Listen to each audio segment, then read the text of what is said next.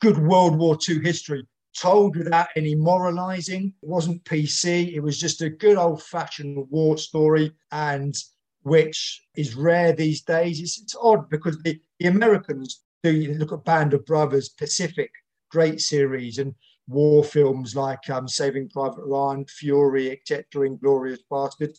We in Britain have tended to do what was that imitation game, which was about Bletchley Park, etc. We've almost been a little bit timid at, at dealing with the realities of war, which is killing.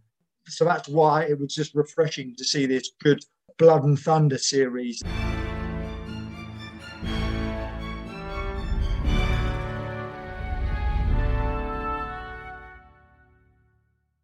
Hello and welcome to this week's pod.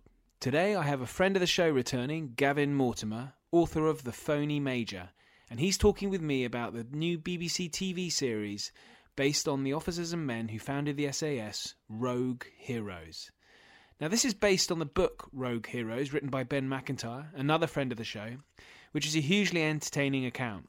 The TV show is a six parter and covers the events of 1941 as the British took the fight against the Germans and the Italians in the desert. We see David Stirling, Paddy Mayne, and Jock Lewes, along with other legends of the SAS such as Bill Fraser, Johnny Cooper, and Reg Seekings. There are triumphs and disasters, but it's rollicking good TV. Jack O'Connell stars as Paddy Mayne, Connor Swindells as David Stirling, and Alfie Allen as Jock Lewes. I should warn you there will be spoilers in this discussion. Both the book and the series came out before Gavin's new book, The Phoney Major. This is one of those rare publications that really does change the narrative. It has shone a light on David Stirling and Paddy Mayne in particular, using impeccable research and first hand testimonies. When one considers the amount of books on the early years of the SAS, that's quite an achievement of Gavin's. Any future books on the SAS in the same period will need to have the phoney major in their bibliography. Coming up, I've got discussions on World War One, the Zulus, the Seven Years' War, which is with a Hollywood director, and next week I've got the trial and execution of Charles I, which took place in January 1649. If you can rate or review and subscribe, I'd be hugely grateful. I've put links to the BBC series in the show notes, along with Gavin's book, The Phoney Major, and Ben's book. I've also added a couple of articles from our website that are interesting and feature characters from the TV show Paddy Mayne and Dudley Clarke. But in the meantime, I'll hand you over to me talking with Gavin Mortimer on Rogue Heroes.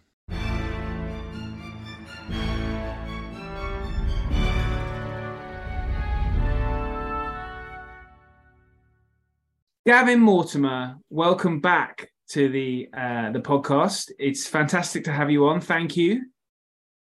Pleasure to be here, Ollie.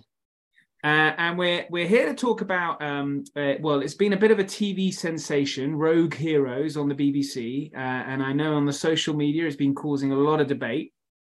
And I really wanted to get you on, Gavin, because you've written this book um, that we heard you talk about, I think it was in May last year. So, listeners, if you want to go back to May's uh, episodes, you'll find Gavin Mortimer talking about his book entitled The Phoney Major, which is a biography of David Stirling, but also goes into a lot of detail um, on Paddy Mayne, Blair Paddy Mayne. And these two men, who are uh, founders of the SAS, are featured heavily in the TV series on BBC. And so I wanted to get Gavin on to talk about the TV show and what where the TV show deviates away from historical record and just to talk about a few other things that we that, that occurred to me uh, whilst watching it and i wanted to just stay say from the start listeners uh, that I actually I thought the TV show was fantastic and I really enjoyed it. The um, the each episode I, I, kind of didn't having read Gavin's book. I kind of Gavin having read your book, I kind of didn't want to to like it, but I did. um, and I, I think you might have a slightly different view, uh, particularly the main the, the Paddy Mayne portrayal. But um, what were your what were your over overriding thoughts um, uh, of this TV show? Thought it was great entertainment. Um, love the soundtrack. I thought they got David Stirling um, very well. They they captured his uh, his arrogant bravado um, and also the conflict with Paddy Mayne. Uh, there, there was a competition. Uh, it's exaggerated in the in the TV series because Paddy Mayne didn't take David Stirling seriously as a as a soldier, as a guerrilla fighter, and this rankled with um, with Stirling, and it's very much at the, the heart of my book, The Phoney Major, that uh, it was only after Paddy Mayne's death in 1955 that Stirling returned to England from his exile um, in southern Africa, published the Phantom Major in 1958, and created the myth of the Phantom Major. In effect, he stole Paddy Mayne's character. He slipped into his shoes, and and and he was the uh, the the the fearless, innovative, audacious, ruthless guerrilla fighter. And Paddy Mayne was this dark, brooding, depressive, misogynistic, which was actually David Stirling. So I thought they captured that very well. Um, uh, other minor characters, Reg Seekings was excellent. His, his sort of pug, pugnacious, in your face attitude. Uh, the, the rather suave um, Johnny Cooper he wasn't quite as callow as, as depicted in in um, Rogue Heroes, but that was very good. Really pleased to see the they featured the French detachment heavily um, because they were integral to the development of L Detachment SAS in, in 1942. So that so that was very good. Um, but as you said in your intro, Ollie, where I, I felt they really missed a golden opportunity was to to delve deep into this extraordinary complex Paddy Mayne. Um, and they just he was just rather too one dimensional um, for, for my liking. If I'm being pedantic, obviously he was six foot two, very, you know, an international rugby player, a heavyweight boxing champion, and he, he came across as having short man syndrome in um, Rogue Heroes, you know, just shouting the whole time. I just wanted to slap him and say, Mayne, calm down, man, for God's sake. Because, of course, what, what fascinated so many people, Malcolm Pleydell, the uh, L Detachment doctor, who I, he was actually the first SAS vet, veteran I ever, wartime veteran I ever interviewed in 1998. What, what um, intrigued him about Mayne and, and, is depicted so well in the book Born of a Desert, which is the, uh, remains for me the, the um, the, the definitive uh, wartime account of, of SAS operations. Is his the fact that he was so quiet, so languid, he was so softly spoken, um, out of action, and then there was this, this astonishing transformation where he would talk about uh, when he went off and opt, and he would say, "Cheerio, Doc. Hope there'll be some good killing today." And and, and I don't think we really yeah, they, showed him, you know, his love of poetry and and um, and the sensitive side sort of came out in Rogue Heroes. But I, I, think... I, think it did, and this is where. Sorry to interrupt you, Gavin, but I think I think this is where I, I thought they did do a good job because I, I maybe I, it was me and I was really looking for those moments and and and to treasure them because um, I find Mayne obviously a hugely attractive figure, particularly after reading your book, but um, I thought it. He did. I think there were many moments moments throughout the series where he that that there uh, there was a sensitive side that came over, and obviously what they were trying to say in the in the TV show was that you know uh, he, he, was so uh, angry and violent because there was his loss of his friend Eoin McGonigal which I think had been quite a, a, a, big impact on it on him, hadn't it? Hadn't it? That death. Yeah, um, um it, it may have been, we, we may be looking at looking back with 21st century eyes. Um, and it was one moment, for example, uh, in in I've just been refreshing my memory today of the uh, the episodes when um, is that it's the episode six, the raid in Benina, um, yeah. which is actually in reality with Sidi Haneish. Um, uh, uh, it was they, they merged those two, but anyway, it, it sort of what happened was 18 jeeps led by Stirling and Mayne, went on to, and as you see in episode six, and they drove down the runway, opening fire on the aircraft, killing quite a few um, uh, Axis aircrew, and um, uh, they're all, you know, a little shocked about uh, at the end about the the carnage they've inflicted. But that never came across to me, and I spoke to Um, I wanted to ask about this. This is interesting, right? No, no, no. Yeah, no. I mean, I, I, I, you know, we we talked about uh, in all the interviews. I mean, just uh, give you a bit of background again. I've probably interviewed in total about hundred SAS, SBS, Long Range that Special Boat Squadron, Long Range Desert Group, um, and we, we, talked a lot um, about um, death and um, uh, killing in not in a not in a crude manner. But one thing they did say, and a lot of it came up because, of course, um, from October 1942, Hitler issued this commando order whereby any captured special forces were to be uh, executed. And over 100 SS and SBS were indeed not in the Desert War, which was by and large chivalrous, but in uh, in Italy, in Germany, in Italy and France. And and I said to the to the SAS men, "Did you ever uh, retaliate?" And they were quite vigorous in saying, "No, it's really important that you've got to retain your own humanity." And I believe them hundred percent. They look me in the eye and say, "You know, shooting a man in cold blood, no. Um, killing a man in combat, no problem. Even if, uh, and again, I, I suppose um, ties in with the uh, episode. I think it's episode three when when Mayne bursts into the um, uh, Tamet Airfield and he kicks open the door of the uh, of the mess and then opens fire and it's it's it's it's we're we're encouraged to think this is very callous, bordering on a war crime, which is nonsense. These were combatants on the front line. Um, some of them would have had their small arms with them, so they were a legitimate target, and that's how the that's how the men uh, would have regarded them. So we are, I think, as is commonplace in here today, looking back at history through the prism of of 2023 eyes and uh, and not putting ourselves in the uh, in the shoes of the, the men who were there. And now addressing that incident, and also, you know, it ties into the airfield. It's a similar uh, similar situation whereby a heavily armed SAS men are, are, are killing supposedly, you know, unarmed combatants. Those both those incidents um, are presented as. I was watching that thinking, you know, Stirling. I think after the uh, uh, after the um, the main incident where he goes into the bar, as you say, and kills everyone in there, having said good evening.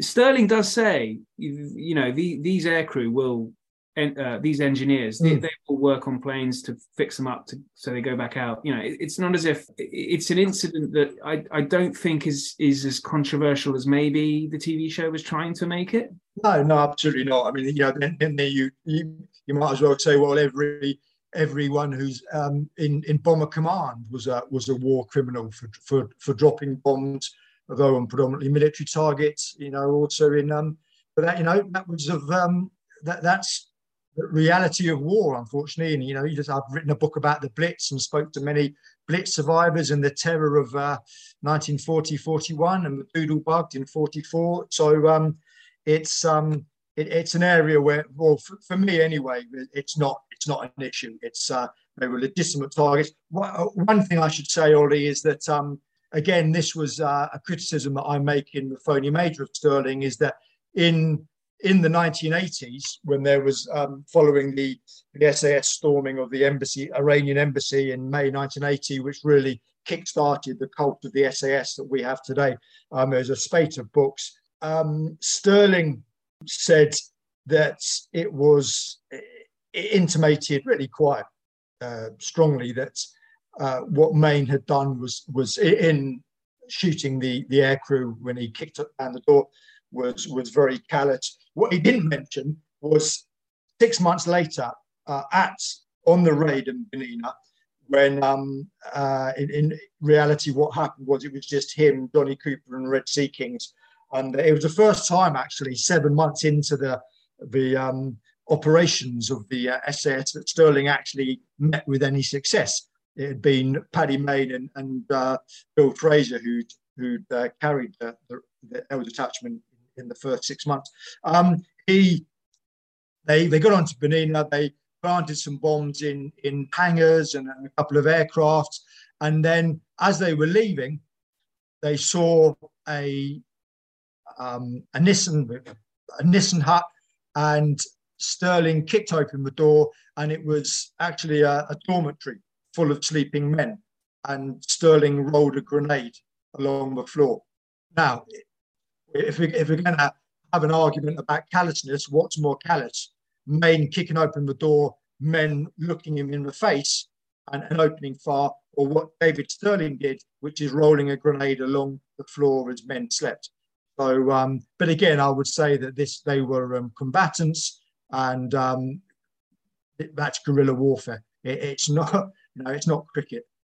It certainly isn't, and and it, and I think that is shown really well in, in the show. Um, now, one thing that, whilst we're talking about Mayne, um, he he he is portrayed well by Jack O'Connell. Jack O'Connell, you know, he, has got into the part that has been given to him. It's it's it's a great portrayal, um, but there's a kind of um, uh, there's a kind of class element to it. I, I I I got in the TV show in that Mayne maybe one of the motivations behind him being so uh, unhappy all the time is because it's all these posh uh, slightly incompetent uh, officers who keep on making mistakes, and that, that's something that really uh, really does get to him. Um, is there is there a truth to that? Is, is, I think that... there is, Ollie. I think there is. Um, he um, infamously had a run in with his acting CO of Number 11 Scottish Commando, Major Geoffrey Keyes, son of uh, Admiral Keyes, the Admiral of the Fleet, and um, Director of Combined Operations at the time. Um, and he was an old Etonian, Sandhurst, uh, upper class, uh, desperate to prove himself. A highlight of his of his school career had been when I think when he he, he uh, won his second 15 colours. Um, so he was, you know, you, would say a, a, a, very mediocre rugby player. And then I've no doubt Mayne brought out in a certain type of upper class Britain uh, an inferiority complex, and on top of that, a resentment. A resentment because remember, Britain at the time was very, very class conscious, and they didn't like um, being feeling inferior to a middle class, well, not only middle class, but an Irishman. And so I think that caused some resentment. It may have been exacerbated by Mayne. I think Mayne was did not bother to conceal his disdain for this for this breed. I also think Ollie, um, I'm big um, uh, lover of rugby, and um, I've studied Mayne's rugby career, and he went on the British and Irish Lions tour to South Africa in 1938 and it was a uh, a squad and a test team dominated by the Welsh, the Irish, and the Scots. It wasn't a strong English team at the time. And anyway, the English rugby at that point was very, very much upper class. So I think probably that Mayne first his his his um, contempt is too strong a word, but his his dislike and his lack of respect for particularly I know I, mean, I know strictly speaking Stirling was uh, Scottish but he didn't he did speak with an English accent and uh, um, but it, it, it, stemmed from a lot of his rugby encounters when he um, Ireland for example beat England at Twickenham in 1939 I think it was the first time in about a decade um, and so I think he just thought these English, you know, these English upper class, there's not actually much to them physically or mentally. And so he brought that um, uh, lack of respect into the army with him. And it didn't help that Stirling, after the death of, of Jock Lewes, which really, uh, I thought, by the way, Jock Lewes was very well portrayed in Rogue Heroes, and uh, they got his intensity and he was indeed deeply in love with this woman, Mirren, and um, he he was vital for David Stirling. And when he was killed, New Year's Eve, 1941, that uh, exposed him even more, if you like, to the fact that Paddy Mayne by this time had become the de facto leader of, of the SAS. Stirling was spending more of his time in Cairo at his brother Peter, who was worked as uh, third secretary at the British Embassy. So he was spending most of his time there. Paddy was at Kabrit, 80 miles east, where the um, L Detachment were based, drinking in the sergeant's mess, playing touch rugby with them, playing basketball with the French recruits. And so, what did, how did Stirling overcome this, this widening gap between himself and the SAS? Uh, well, he recruited people of his own class. So, Randolph Churchill, uh, Fitzroy Maclean, George Jellicoe, um, uh, Jeff, uh, Geoffrey Alston, and I mean Carol Mather, Stephen Hastings, etc. So, so and, and, some of them were good. Jellicoe, superb. Um, uh, Hastings and Mather, not too bad. Uh, Churchill, uh, a disaster. Fitzroy Maclean, very courageous, too regimental, didn't last long in the SBS. Um, so, uh, so, so, that's what that's what Stirling did, and uh, and of course that antagonised. Uh, I think that I think that really was um, th- that was a, the, the, the final parting of the ways with Paddy Mayne, if you like. So you you had uh, increasingly two distinct camps. Uh, Paddy Mayne, Bill Fraser, who were number 11 Scottish Commando, and a lot of the um, Jeff Du Vivier, Bob Tait, Jimmy Storie, who, who came from 11 Scottish Commando, and then the um, Stirling and, and, and, and his upper class chaps, and the the men who come from the Guards commandos, people like uh, Pat Riley and um, Johnny Cooper. Well, the, yeah, I, it was interesting watching how how um, many from the guards were part of the um, the the original SAS, which which um, I guess in contrast to today, you get a lot of paras, don't you, in the SAS? Oh, I wouldn't I wouldn't be able to tell you, Ollie. I don't, don't have anything to do with that. on today. But you do make a good point. You just reminded me of something. Um, yeah, you're right. They did come from the guards, um, and this is what uh, annoyed me about um, several articles. One by Antony Beevor, uh, written at the time Rogue Heroes was broadcast, saying more or less that they were um, um, thugs, uh, wild, indisciplined, uh, absolute nonsense. Uh, they came from the guards, a lot of them, um, that everyone had come from uh, Layforce commandos. So the commandos that had been trained in Scotland uh, rigorously, and, and this really was where a lot of them were who didn't make it were um, returned RTU, returned to units, and then the ones who did make it obviously had a, an iron discipline, very fit, very well trained. Um, and this this idea that's been put around, unfortunately, by people who should know better, that they were misfits and, and renegades, is just not true. Uh, and it, it, it, annoys me because it's disrespectful to the men themselves. Um, and um, so, so yeah, I mean, I hope I can quash that one. That they were uh, fiercely disciplined, and and this this went on throughout the the war and enabled them to transition, if I can put it that way, from um, a, a, desert private army to then in 1943 uh, a commando force that uh, uh, uh, took out a battery uh, in Sicily, uh, captured a, an important naval base in Augusta, um, also in Sicily, and then landed at Bagnara and Termoli for operations where they really showcased the, the very best of um, their discipline, their training, their initiative, uh, their audacity. And then, of course, they reverted in 1944 to much more uh, special forces, parachuting into uh,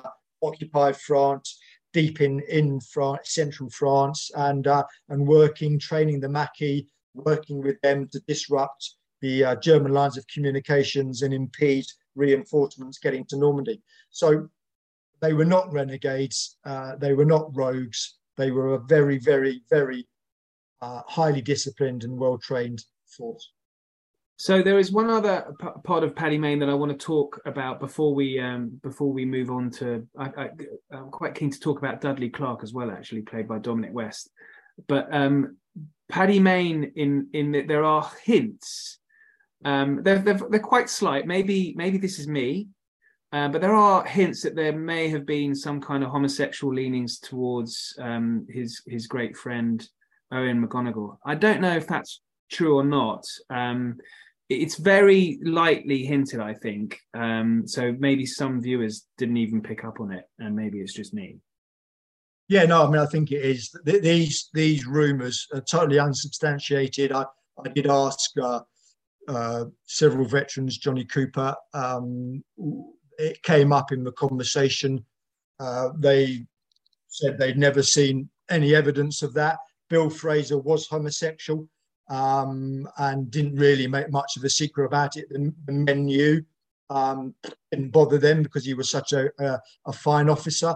Um, the I've I've never seen any evidence of any homosexual leanings of Paddy Mayne. I know that it, it came out in the book Rogue Warrior in 1987. All I would say about that book is that uh, several of the SAS veterans I spoke to turned up holding copies of it with passages marked, which, as they told me, were absolute bollocks in their words. And um, uh, they knew that because they'd been there. Similarly, David Lloyd, Lloyd David Lloyd Owen, um, uh, a distinguished long-range desert group officer, in the uh, LRDG newsletter following the release of uh, Rogue Warrior, which I think was in 1987, said that uh, while he'd enjoyed parts of the book, he was disappointed to find two cases of where the authors had deviated from what he'd told them. So I would treat that book with a certain amount of uh, skepticism, as I would the rumours concerning Blair Mayne's sexuality. Um, so Dudley Clarke, who who is played by Dominic West, it's it's a it's a hilarious role, and he's he, we first see him uh, in a dress with lipstick, and I just wanted to understand his his role in in in the establishment of the SAS. Is he is he as presented in the TV show very useful in in um, in helping the senior command in in Cairo to to to um, have it have it set up? There are there is the line of thought that he was. I disagree. I think in in my biography of David Stirling, he's he, I mentioned him briefly twice. Uh, as I say, it was it was David's brother uh, his big brother, Bill Stirling, four years his senior, who was really the brains behind um, the SAS. Uh, Dudley Clarke was there. Uh, he was a very unusual character. Um, he was a he was a military, uh, a great military theorist, as was Bill Stirling. Um, but it was one shouldn't forget that the SAS didn't really fulfil their potential in uh, until 1943, as I said earlier, with Paddy Mayne, but also when Bill Stirling raised two SAS. And they did, they performed some extraordinary operations, parachuting into northern Italy in, in two three man teams and um, uh, destroying the German lines of communications, trains, and, and ambushing um, uh, convoys. Uh, so I mean, also amphibious operations coming ashore, blowing bridges, etc. So I don't I don't subscribe to the uh, to the theory that Dudley Clarke was instrumental in in raising old detachments. Uh, he was a, a cross dresser apparently, um, and um, I think his role was was overstated, and it's it, it was Bill Stirling who just very quickly to he, he was in SOE Special Operations Executive in 1940 and he went out to Cairo with SOE again in, in, in a uh, mission led by Peter Fleming. He was so disgusted with the disorganization of SOE. He went back to the Scots Guards, his parent regiment for a time, and then he was headhunted by GHQ in the summer of 1941 and ended up working as the, if you like, the, the advisor, the aide to um, Lieutenant General Arthur Smith, who was the chief of the general staff, so second only to Wavell. And that is how um, the SAS came to be. It was a combination of David and Bill. The idea, this story that it was David who broke into GHQ, very, very um, audaciously to thrust his idea into the hands is a is, is a, it's a wonderful story, but it's absolute uh, poppycock. It's with a case of champagne. Yeah, that's right. Yeah. Which must have been warm, and so drinking warm champagne in Cairo, I, that's one bit that I didn't like. um, so that's interesting. Okay, um, now the other thing um, we want to, we we must talk about Randolph Churchill. First of all, uh, uh, I think it's episode t- two. You get the training, which I guess is a precursor to the famed SAS selection of nowadays in the training episode in the TV show, this they're they're hiking across the desert, um, not given much water. They jump off jeeps at 30 miles an hour to simulate parachute jumps. Presumably, there was additional training because the people who did join, they were they were already proficient in their in their own regiments. Was there additional training, just like this the TV show showed it? It was, yeah. I thought that was that was very well depicted, Ollie. The the, the training, the I thought I, I love the scene where uh, Stirling and Lewes experiment with the parachute when they they tie the static line to the uh, to the seats and then just jump out and they um, that that happened. Stirling was was badly injured. Lewes actually was injured himself the next day. Um, so I thought that, and yeah, but as you say, they they were commandos, so they they had uh, uh, an extreme level of fitness and training and discipline, as I mentioned earlier.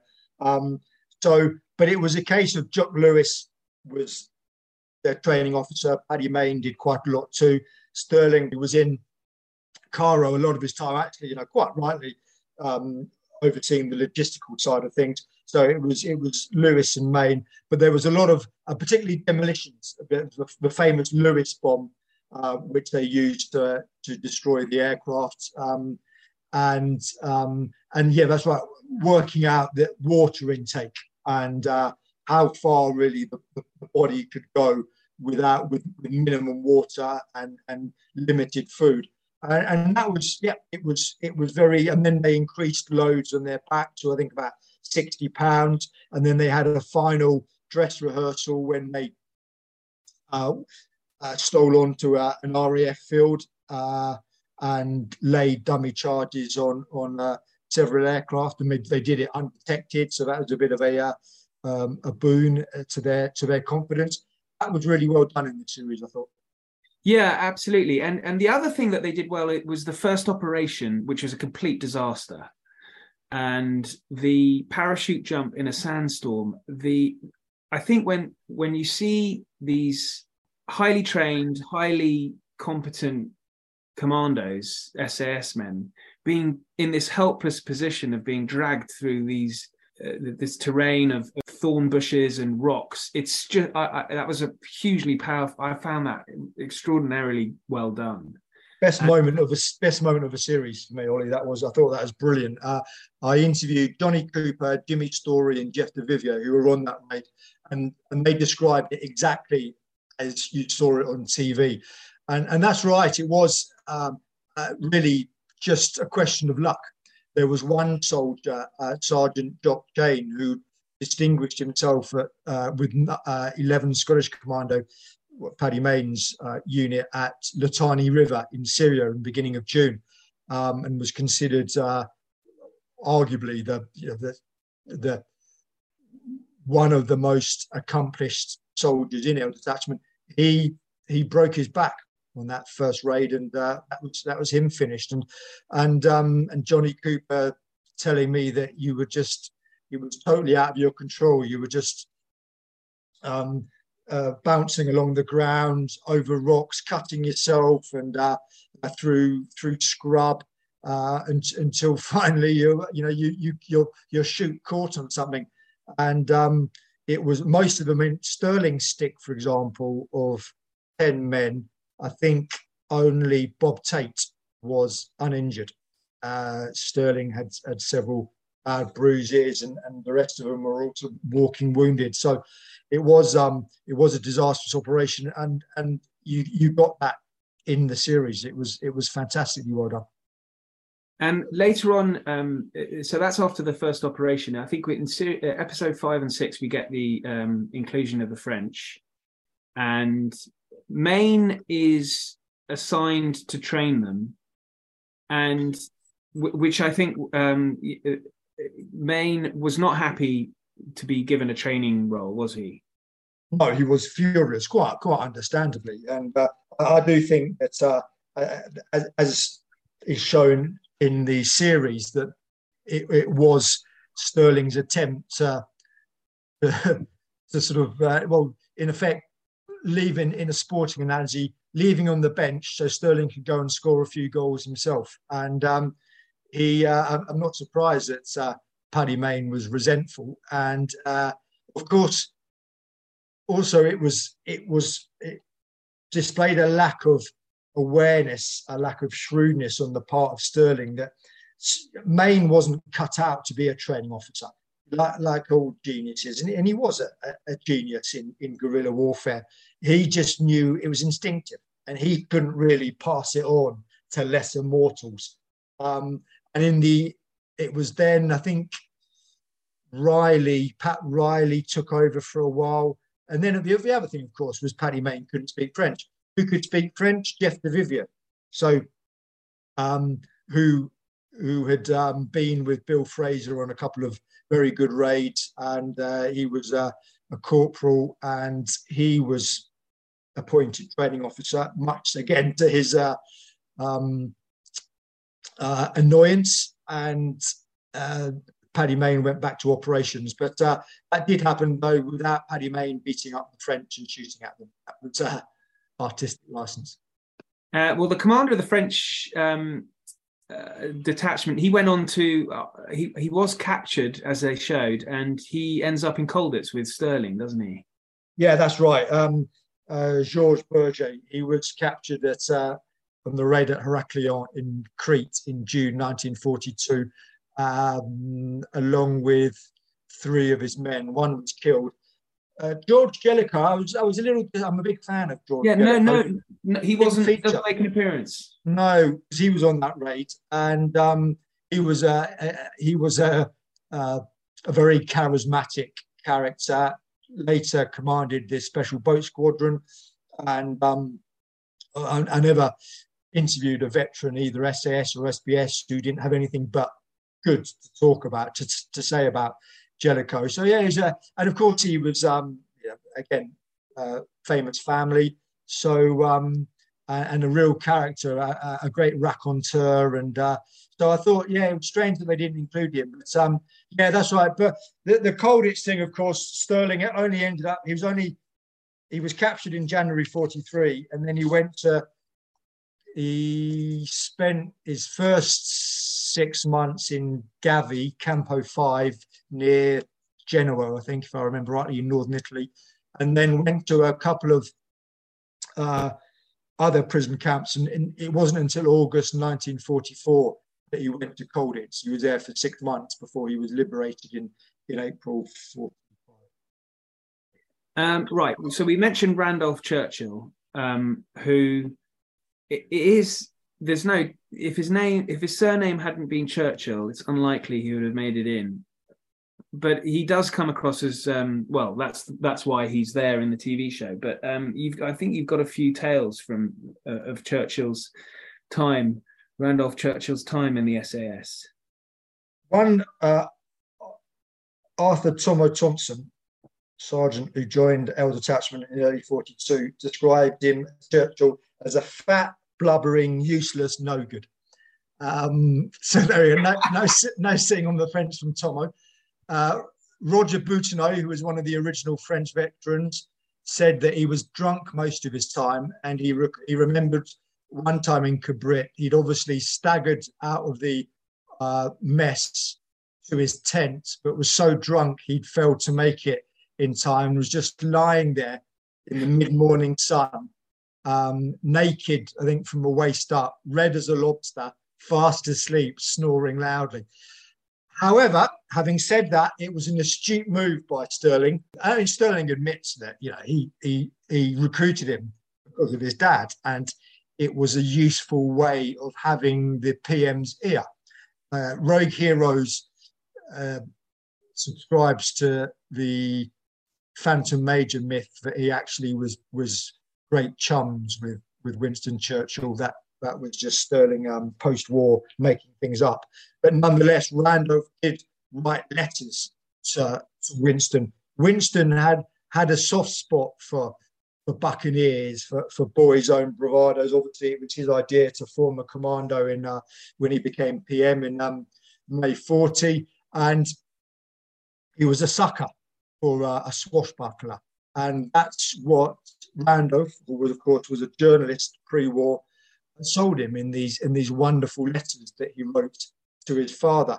And there's a uh, a quote in the Phoney Major, uh, um, a letter from Randolph's wife Pamela to to him, yeah, saying, "Oh, your last letter." Uh, uh, Daddy found it wonderful. He's been showing it to everyone, and he's uh, showing it now to Max Beaverbrook, obviously the big uh, um, newspaper baron. And uh, so, so job done for Stirling. He he really um, pushed. I, I, think it would be unfair to say he was it was self promotion. It was promoting L detachment, but with a view for himself to really um, take control. I mean, Stirling actually wanted to take control of raiding forces in it in their entirety, including the long range desert group and, and other forces. That never came to fruition. He just uh, um, uh, got the expansion of L detachment, initially six officers and 60 men, to uh, the 1st SAS regiment a year later. Phenomenal achievement of 592 uh, men, officers and men. So um, uh, uh, that, that was down very much to, to, to networking, of which Stirling was a master. And again, I thought Rogue Heroes did that very well. I, I like the Stirling character because, as I said, it, it did capture just his his sheer nerve and uh, his belief that he could talk anyone into doing anything, no matter how, who they were, um, uh, but that he was the equal of everyone. Right. So we're. I think it's been announced that there is a second series. Yeah. So, um, and I know you've got a few concerns about it, but um, uh, what can we look forward to? Because we're now, um, I, uh, we've got a little bit more in, in, in, North Africa, but then there'll be Sicily, Italy, and and and France, won't there? Well, really, yeah. I mean, there's not much more in in Stirling was captured January the 24th, 1943. He left behind him, I quote, chaos. Uh, that was John Lodwick, uh, uh, an SAS officer, who said that because Stirling had an aversion to administration, his filing cabinet, his office was his head. Um, and totally irresponsible to get captured, by the way. He'd been, when, when L Detachment became one SAS, his orders were not to go on operations as the CO. He defied that uh, because he was very much, again, it was that competitive element. He wanted, and again, this, you see this in uh, in um, the the final episode of the first series of Rogue Heroes that it was it was getting one up on on Paddy Mayne by becoming the, the first unit from the 8th Army to go drive up through Tunisia to meet the British First Army who were advancing from the south, from the north of the country, um, but utterly irresponsible to get captured. And, and it did throw um, the future of SAS very much up in the air. And it was Bill Stirling who um, was sent to Cairo and to Kabrit to, assess and make a report. Bill Stirling had um, uh, a good relationship with Paddy Mayne, and They had a mutual respect there. And um, it was his recommendation that, that Paddy Mayne become uh, take over command of one SAS, and then a chap called Lieutenant Colonel Henry Cator would become, if you like, um, head of raiding forces, so encompassing the SBS, uh, the Greek Sacred Squadron, another special forces unit, the SAS, uh, he was 46, a World War One veteran, um, but he was very much chief executive. So he'll deal with the admin, which Stirling should have done um, with uh, SAS, and leaving Mayne free to concentrate on preparing um, one SAS for operations in Sicily and, and Italy.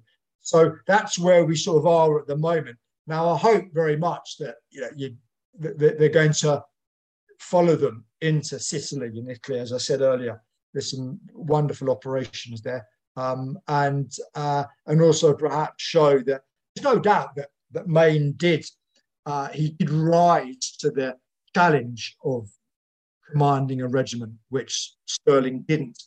And he, um, the way he organised um, one SAS, trained it, um, prepared it physically and mentally, um, cultivated competition. It was split into three troops. It was one. I suppose again, I think I think Mayne's sporting background was was very actually more important than we think in his career as a soldier. He took many um, lessons, if you like, qualities that he'd learned, characteristics that he'd learned um, as a boxer, a rugby player, a cricketer, and, and, and applied them to to uh, the one SAS, particularly in terms of training and formation, etc. Um, and so, yeah, I mean, I, I did see a, a quote from um, Steven Knight saying, "Oh, uh, the the writer that we may look at uh, taking Stirling into uh, developing some plot in Colditz, etc." I think, you know, personally, I think it's time to to leave Stirling as a prisoner of war, um, where he can do no more damage to the SAS. Right. So I think that kind of covers it. I, am just wondering if there's if there's if there's anything glaring that I've missed out that you wanted to to mention. No, not no. I think I think it's been a it's been quite a a, a comprehensive um, discussion. Really, we've, we've covered most things. I'm just I just made a few uh, notes here. At uh, whilst um, you're doing that, I'm going to list out the bands that that have yeah appeared, and this is just a few. You've got ACDC, Black Sabbath, The Cure, The Stranglers, The Clash, Saxon, The Damned, Sham 69, The Stooges, and George Formby and Noel Coward. Motorhead. And Motorhead, yes, yes, that was in the final episode, wasn't exactly, it? Exactly, that's right. Yeah, one of my yeah. favourite songs. Brilliant. Yeah, and was, the soundtrack was great, and um, and there was um, some uh, real footage as well. I think. I think there was, wasn't there? Yeah. Yeah, I really like that. That went really yeah. well. Yeah, um, and I think in terms of um, uh, in terms of um, um, kit and equipment, etc., um, I think that they did pretty well on that too. And um, so um, I think, yeah, no, I mean, I, am you know, there, there's there are some um, pedants and purists out there who who disparage it excessively, in my opinion. I think I think it it, it did a good job. Uh, it raised awareness uh, of uh, not just the SAS, but but sort of you like um, just good World War II history told without any moralizing. It wasn't PC. It was just a good old fashioned war story, and which is rare these days. It's, it's odd because the, the Americans, you know, do you look at Band of Brothers, Pacific, great series, and war films like um, Saving Private Ryan, Fury, etc., Inglourious Basterds. We in Britain have tended to do what was an imitation game, which was about Bletchley Park, etc. We've, we've sort of almost been a little bit timid at, at dealing with the realities of war, which is killing. And and I thought so that's why it was just refreshing to see this good old uh, Blood and Thunder series. And yeah, I mean, it, historically, it was it, it wasn't perfect, but it says that at the beginning, doesn't it? It's based on true events. So I think you know I I enjoyed it, and uh, I'm looking forward to the season two. But um, I just hope, my, my, as I said right at the beginning, Ollie, my my one hope is that they they bring more nuance to uh, Blair Mayne. Well, they made the TV show before your book was published. and so now that they will have uh, your book in their hands, I'm, I, am i am sure that that's what will happen. Gavin Mortimer, thank you so much for your time. Ollie, it's been a pleasure. Thank you. So, as I mentioned there, it is a great show, and what a treat to have Gavin's take on it. As I mentioned at the start, there are links in the show notes to what we've discussed, and a couple of articles on our site on Mayne and Clarke by Gavin and author Tom Petch. If you like this episode, please subscribe, rate, or review if you can. Next week, we have the trial and execution of Charles I. Thank you, and good night.